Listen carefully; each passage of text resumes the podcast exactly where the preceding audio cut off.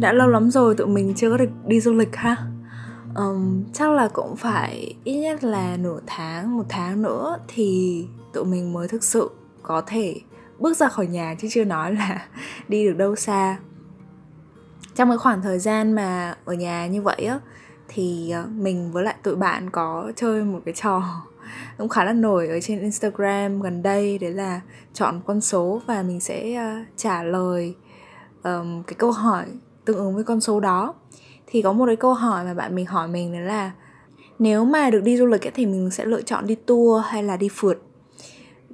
Thì mình cũng có trả lời luôn là nếu như mà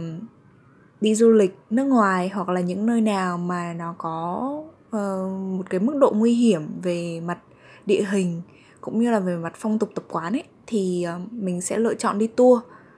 còn các cái trường hợp còn lại thì mình sẽ muốn đi phượt. Có thể là không phượt theo kiểu là xách xe máy lên đi mà có thể là đặt vé máy bay hoặc là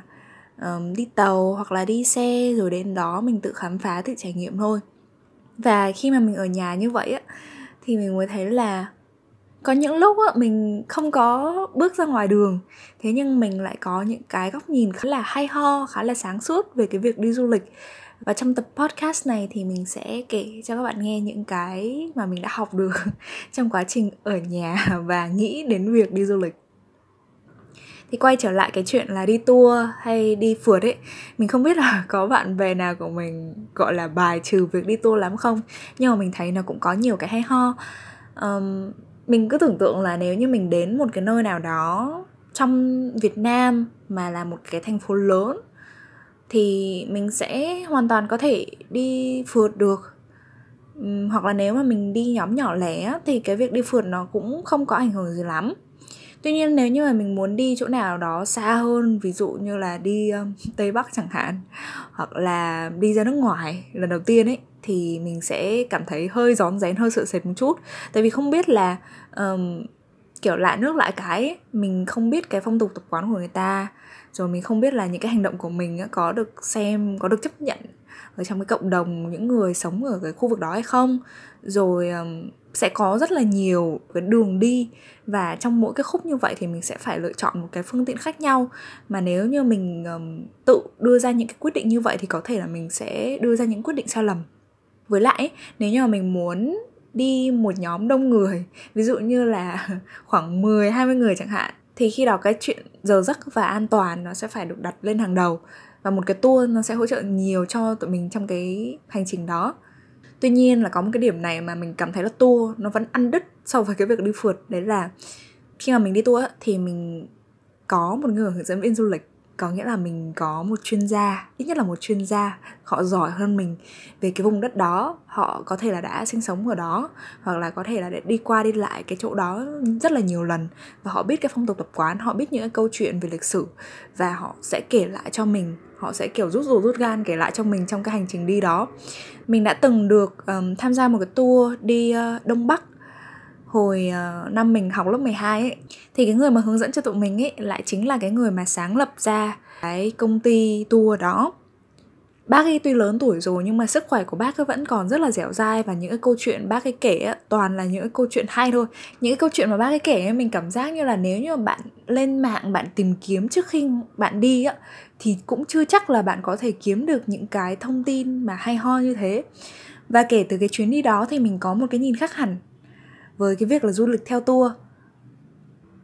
Ví dụ như việc đi Đà Lạt đi. Rất rất nhiều người đi Đà Lạt nhưng mà thường họ sẽ đi theo kiểu tự túc thôi. Tại vì Đà Lạt thì cũng là một cái thành phố hiện đại. Nếu mà mình đến đấy thì mình cũng không gặp vấn đề gì bất chắc cả. Nhưng mà dù cho là mình có đến đấy 10 lần hay 20 lần ấy, thì những cái câu chuyện mà tụi mình biết ấy, nó chỉ là theo kiểu, ta biết là ăn bánh căn ở đâu thì ngon. Ta biết là chỗ nào đến check in sẽ đẹp rồi mấy giờ thì mình nên đi về? Và mình thuê xe ở đâu? Thế nhưng mà chưa chắc những cái người tự nhận rằng là mình dành đà lạt có thể biết về những cái câu chuyện phong tục tập quán cũng như là cái thành phố này được hình thành như thế nào. Thì khoảng thời gian một năm vừa rồi mình có làm việc với một cái tổ chức kia ở trên Đà Lạt và mình ờ, được giao nhiệm vụ là biên tập lại một số cái bài viết liên quan đến Đà Lạt từ nhiều chuyên gia và nhiều cây viết có những người là người con của Đà Lạt và có những người là người nghiên cứu về Đà Lạt, thì mình mới thấy là, ồ, hay quá, mình thực sự là mình cũng, gọi là, may mắn lắm ấy, thì mới có thể biết được nhiều thứ về Đà Lạt như vậy trong vòng một năm ấy. Tại vì mất bao nhiêu công người ta nghiên cứu và người ta tìm tòi, người ta chỉ viết ra cho mình đọc thôi. Và mặc dù là mình đến Đà Lạt chỉ có ba bốn lần thôi, mình thực sự không phải là một người cuồng Đà Lạt như nhiều người khác. Tuy nhiên là mình lại có một cái nền kiến thức gọi là khá ổn về lịch sử hình thành cũng như là những cái mà khiến cho Đà Lạt trở thành Đà Lạt bây giờ. Thực ra Đà Lạt trong khoảng hơn một thế kỷ trước ấy, thì chỉ là một cái vùng cao nguyên cằn cỗi thôi nằm ở trên ờ, cao nguyên Lang Biang hay còn gọi là cao nguyên Lâm Viên á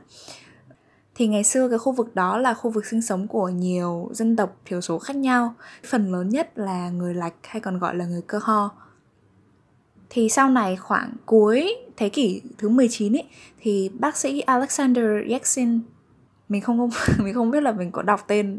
của ông ấy đúng không nữa. Thì bác sĩ Yeksin mới ờ, khám phá ra được cái vùng đất này và ghi chép lại vào trong những quyển nhật ký.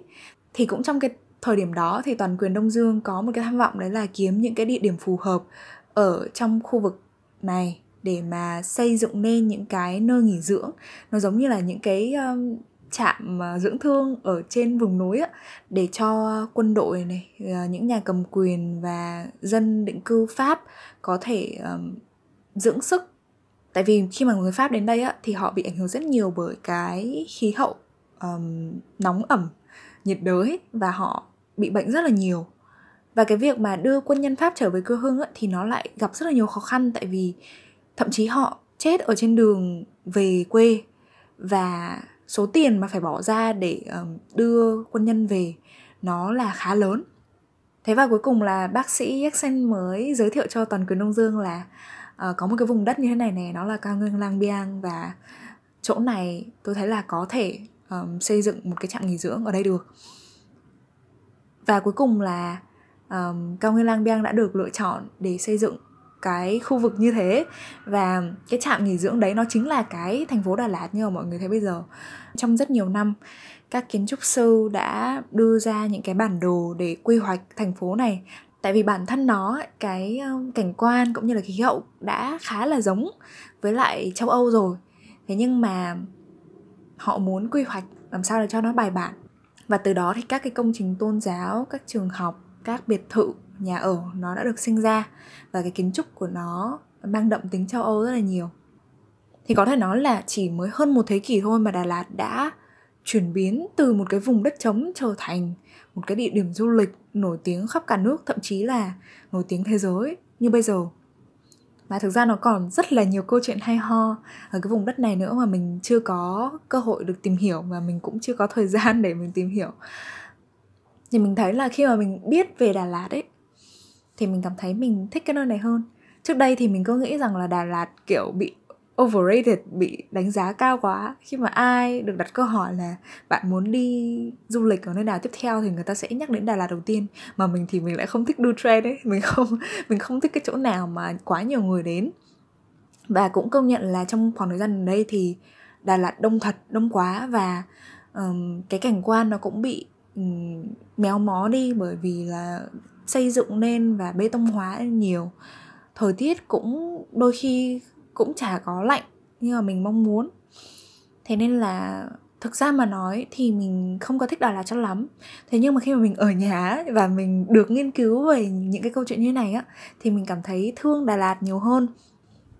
Nó giống như kiểu là nếu mà mình có một thần tượng ấy hay là mình thích một cái bạn nào đó ấy, thì mình sẽ cảm thấy rất là tự hào bởi vì mình biết được rằng là ờ, bạn này bạn ấy thường là dậy vào lúc mấy giờ ngủ vào lúc mấy giờ rồi bạn ấy thích ăn món gì bạn ấy thích đi chơi ở đâu. Thế nhưng mà những cái đó nó chỉ là bề ngoài thôi. Nếu như mà mình hiểu được rằng là đâu là cái nền tảng khiến cho bạn ấy trở thành cái con người của ngày hôm nay um, những cái câu chuyện nào những cái điều gì đã tác động lên cái tính cách của bạn ấy để khiến cho bạn ấy trở thành một cái người như bây giờ thì mình sẽ yêu quý cái người này hơn nhiều chứ. Mình sẽ trân trọng cái người này hơn và mình lúc đó sẽ không có tự hào theo cái kiểu là mình thể hiện ra mặt nữa mà khi đó là mình tự hào ngầm ấy giống như kiểu là uh, các bạn có thể biết rất là nhiều nhưng mà thực ra các bạn không biết sâu về anh ấy và cô ấy nhiều như tôi đâu kiểu như vậy á. Mình cảm, mình cảm thấy mình hơi bị nở mũi một xíu bởi vì mình đã biết được những cái câu chuyện này. Trước giờ ấy mình vẫn là một cái đứa mà học sử rất là kém mình kém nhớ các cái chi tiết về lịch sử lắm và mình khó có thể liên kết được nó với những cái điều gì đang xảy ra ở thời điểm hiện tại. Nhưng mà khi mà mình được biết về những cái câu chuyện này này thì mình lại thấy là nó gần gũi. Um, tại vì có thể là cái thời điểm mà mọi thứ nó bắt đầu ấy nó mới chỉ cách đây có khoảng tầm hơn trăm năm thôi. Chứ nó không phải là quá xa như là những cái câu chuyện khác. Nhưng mà khi mà mình càng lớn ấy và mình càng nghe được nhiều câu chuyện mình càng được tìm hiểu nhiều ấy thì mình thấy là um, đúng là tất cả mọi thứ nó đều được viết lại trong lịch sử và lịch sử cũng là cái thứ mà viết nên mình và cuộc sống của mình ở thời điểm hiện tại. Giống như là tại sao mà mình lại trở thành giáo viên? Tại vì nhiều khi cái đấy là cái gen do gia đình mình có và gia đình mình gần như là tất cả mọi người đều làm giáo viên hết, hoặc là cũng làm những cái nghề nghiệp liên quan. Rồi tại sao mình lại trở thành một cái con người như này? Đấy là ừ, tại vì mình được sinh ra ở Hà Nội, sau đó là mình được chuyển vào Sài Gòn để mình sinh sống. Thì mình thấy là từng cái bước nho nhỏ như vậy, từng cái câu chuyện nho nhỏ như vậy nó đóng góp nên cái thực tại hiện giờ của mình khá là nhiều. Và mình cảm thấy hứng thú hơn với những cái câu chuyện lịch sử liên quan đến những cái vùng đất mà mình đã đi. Có những khi mà ngồi trên xe buýt để đi tour ra nước ngoài á, mình ờ, ngồi mình cầm một cái điện thoại, mình bấm bấm. Nhưng mà thực ra không phải là mình đang lướt web hay là mình xem instagram hay gì đâu, mà mình đánh lại những cái lời mà người hướng dẫn viên vừa mới nói cho mình. Và khi mà mình đánh vào máy điện thoại như thế thì mình sẽ nhớ được rõ hơn. Sau này kể cả khi mà mình không còn được tham gia cái tour đấy nữa, thì mình cũng sẽ nhớ về ít nhất là một vài chi tiết hay ho từ cái chuyến đi đó. Và mình cảm thấy là yêu cái vùng đất đó hơn. Bây giờ ở nhà rồi thì có muốn mơ tưởng đến cái chuyện đi chơi thì cũng không được nhưng mà mình mới phát hiện ra một cái rất là hay. Dạo này mình có ngồi thiền và khi mà mình thiền ấy thì mình để ý là mặc dù mình chỉ ngồi khoảng tầm 10 15 phút thôi và mình nhắm mắt thôi nhưng mình cảm thấy như là cái tâm hồn mình nó được thoát ra khỏi cái không gian ở trong phòng mình ấy. Và lúc đó mình muốn tưởng tượng đến bất cứ cái gì cũng được và nó hiện ra rất là rõ ở trong đầu mình. Và mình thấy rằng là nếu như mà các bạn muốn thử ấy, thì các bạn cứ thử đi nha. Nghĩa là mình chỉ cần ngồi yên nghe một cái bài nhạc dễ chịu và nhắm mắt lại rồi cấu thế để cho cái suy nghĩ nó chảy qua đầu mình và tưởng tượng đến